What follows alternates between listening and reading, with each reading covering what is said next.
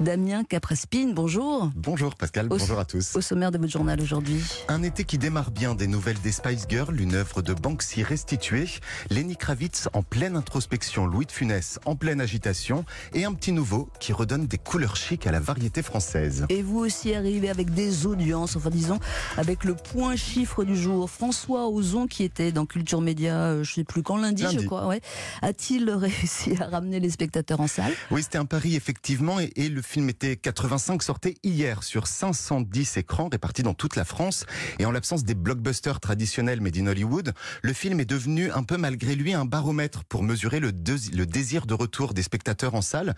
Alors bonne nouvelle, c'est plutôt encourageant. À 9h hier matin, 85 cinéphiles se sont rendus à l'UGC Cinécité des Halles à Paris. C'est un cinéma qui sert un peu de référence pour les distributeurs de films. À 14h, il y avait 1710 billets vendus dans la capitale et surtout, été 85 atteint les 25 000 entrées en additionnant toutes les différentes séances de la journée dans tous les cinémas de France et le chiffre il grimpe à plus de 30 000 si l'on inclut les avant- les avant-premières qui ont eu lieu dans les jours précédents. Alors on va être honnête, c'est on est très très loin des chiffres traditionnels, mais dans ces conditions de sortie compliquées, c'est finalement pas si déshonorant, c'est même plutôt réconfortant. Et puis c'est, ça n'est pas terminé surtout. Et hein. puis c'est un très beau film qu'on Voilà. encourage à aller voir. Exactement, le film est en salle. On enchaîne avec une bonne nouvelle, ouais, pour les fans de- des Spice Girls.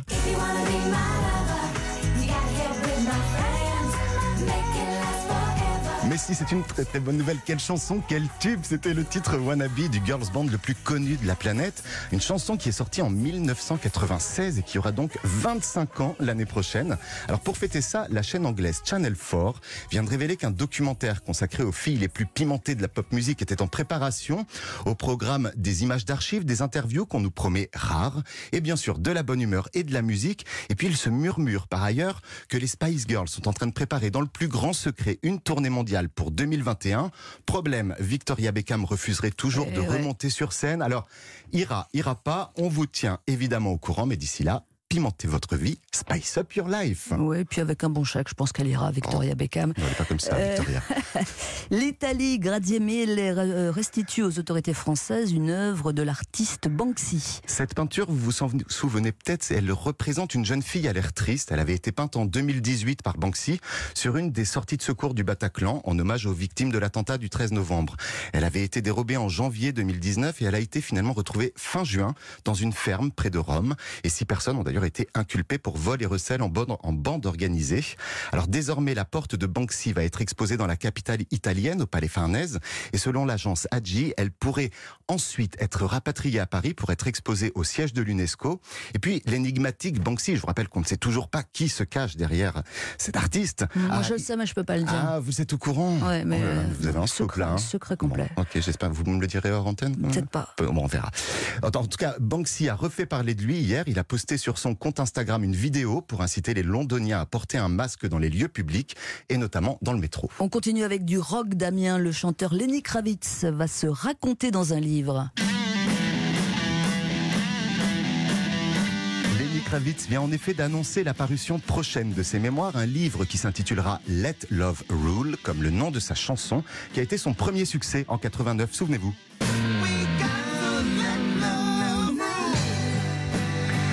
Ce livre, Lenny Kravitz va se pencher sur les 25 premières années de sa vie, de son enfance à New York jusqu'à la sortie de son premier album. 25 années qui ont été décisives pour lui, comme il l'explique sur son compte Instagram. Ces années m'ont façonné, elles sont à la base de ce que je suis devenu et du message d'amour et d'unité auquel je crois depuis toujours. C'est un message que je défendrai et que je chérirai jusqu'au bout. Peace. Eh, il, fait, il fait bien le Lenny Kravitz, Thibault Lambert. Euh, très très bien. ouais, ouais, on- Ah, il le possède, ouais, hein. il le possède totalement. L'autobiographie de Lenny Kravitz sortira le 6 octobre prochain aux États-Unis. On ne connaît pas encore la date de parution française, mais on espère une sortie dans la foulée. À Paris, la Cinémathèque française accueille une légende du rire. Alors, une exposition qui devait avoir lieu avant le confinement, mais la période qu'on a traversée, qui nous aura au moins permis de réviser nos classiques, vu le nombre de rediffusions qu'on a pu voir, revoir ces dernières semaines à la télévision. Wait, wait, wait. Pas besoin d'en rajouter, vous l'avez évidemment reconnu. Il s'agit de Louis de Funès, l'icône nationale, acteur transgénérationnel, monument du comique français. Avec sa gestuelle tonique et son débit mitraillette, Louis de Funès est devenu un des acteurs les plus populaires de notre pays. Et cette exposition à la Cinémathèque, elle retrace sa carrière à travers plus de 300 archives. Il y a des documents de travail, des photos de tournage, des scripts, des costumes, c'est assez complet. Et la Cinémathèque va par ailleurs organiser tout au long de l'été une rétrospective de ses films. Inoubliable dans la soupe aux choux. Alors l'exposition ouvre donc ses portes aujourd'hui et vous pouvez la visiter jusqu'au 31 mai prochain. On a un peu de temps. On termine avec une découverte musicale. Un nouveau venu que vous allez peut-être apprécier, Pascal, parce que je sais que vous aimez particulièrement le chanteur Christophe. Mhm. Et je vois des points communs entre l'icône des mots bleus et ce nouvel artiste. On va donner son nom. Il s'appelle Ferno. En rentrant de soirée,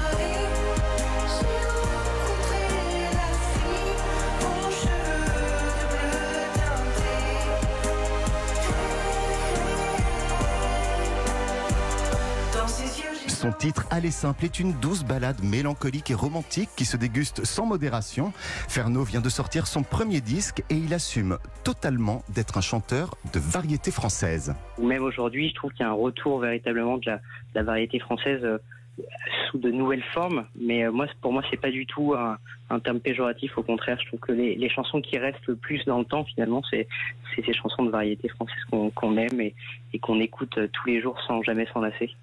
Et la preuve, aujourd'hui, Ferno nous étonne encore avec une reprise de variété française. Il vient de s'attaquer à la chanson mythique de Michel Delpech, Pour un flirt. Vous allez voir, Pascal, c'est assez surprenant et pour moi, en tout cas, c'est surtout assez réussi.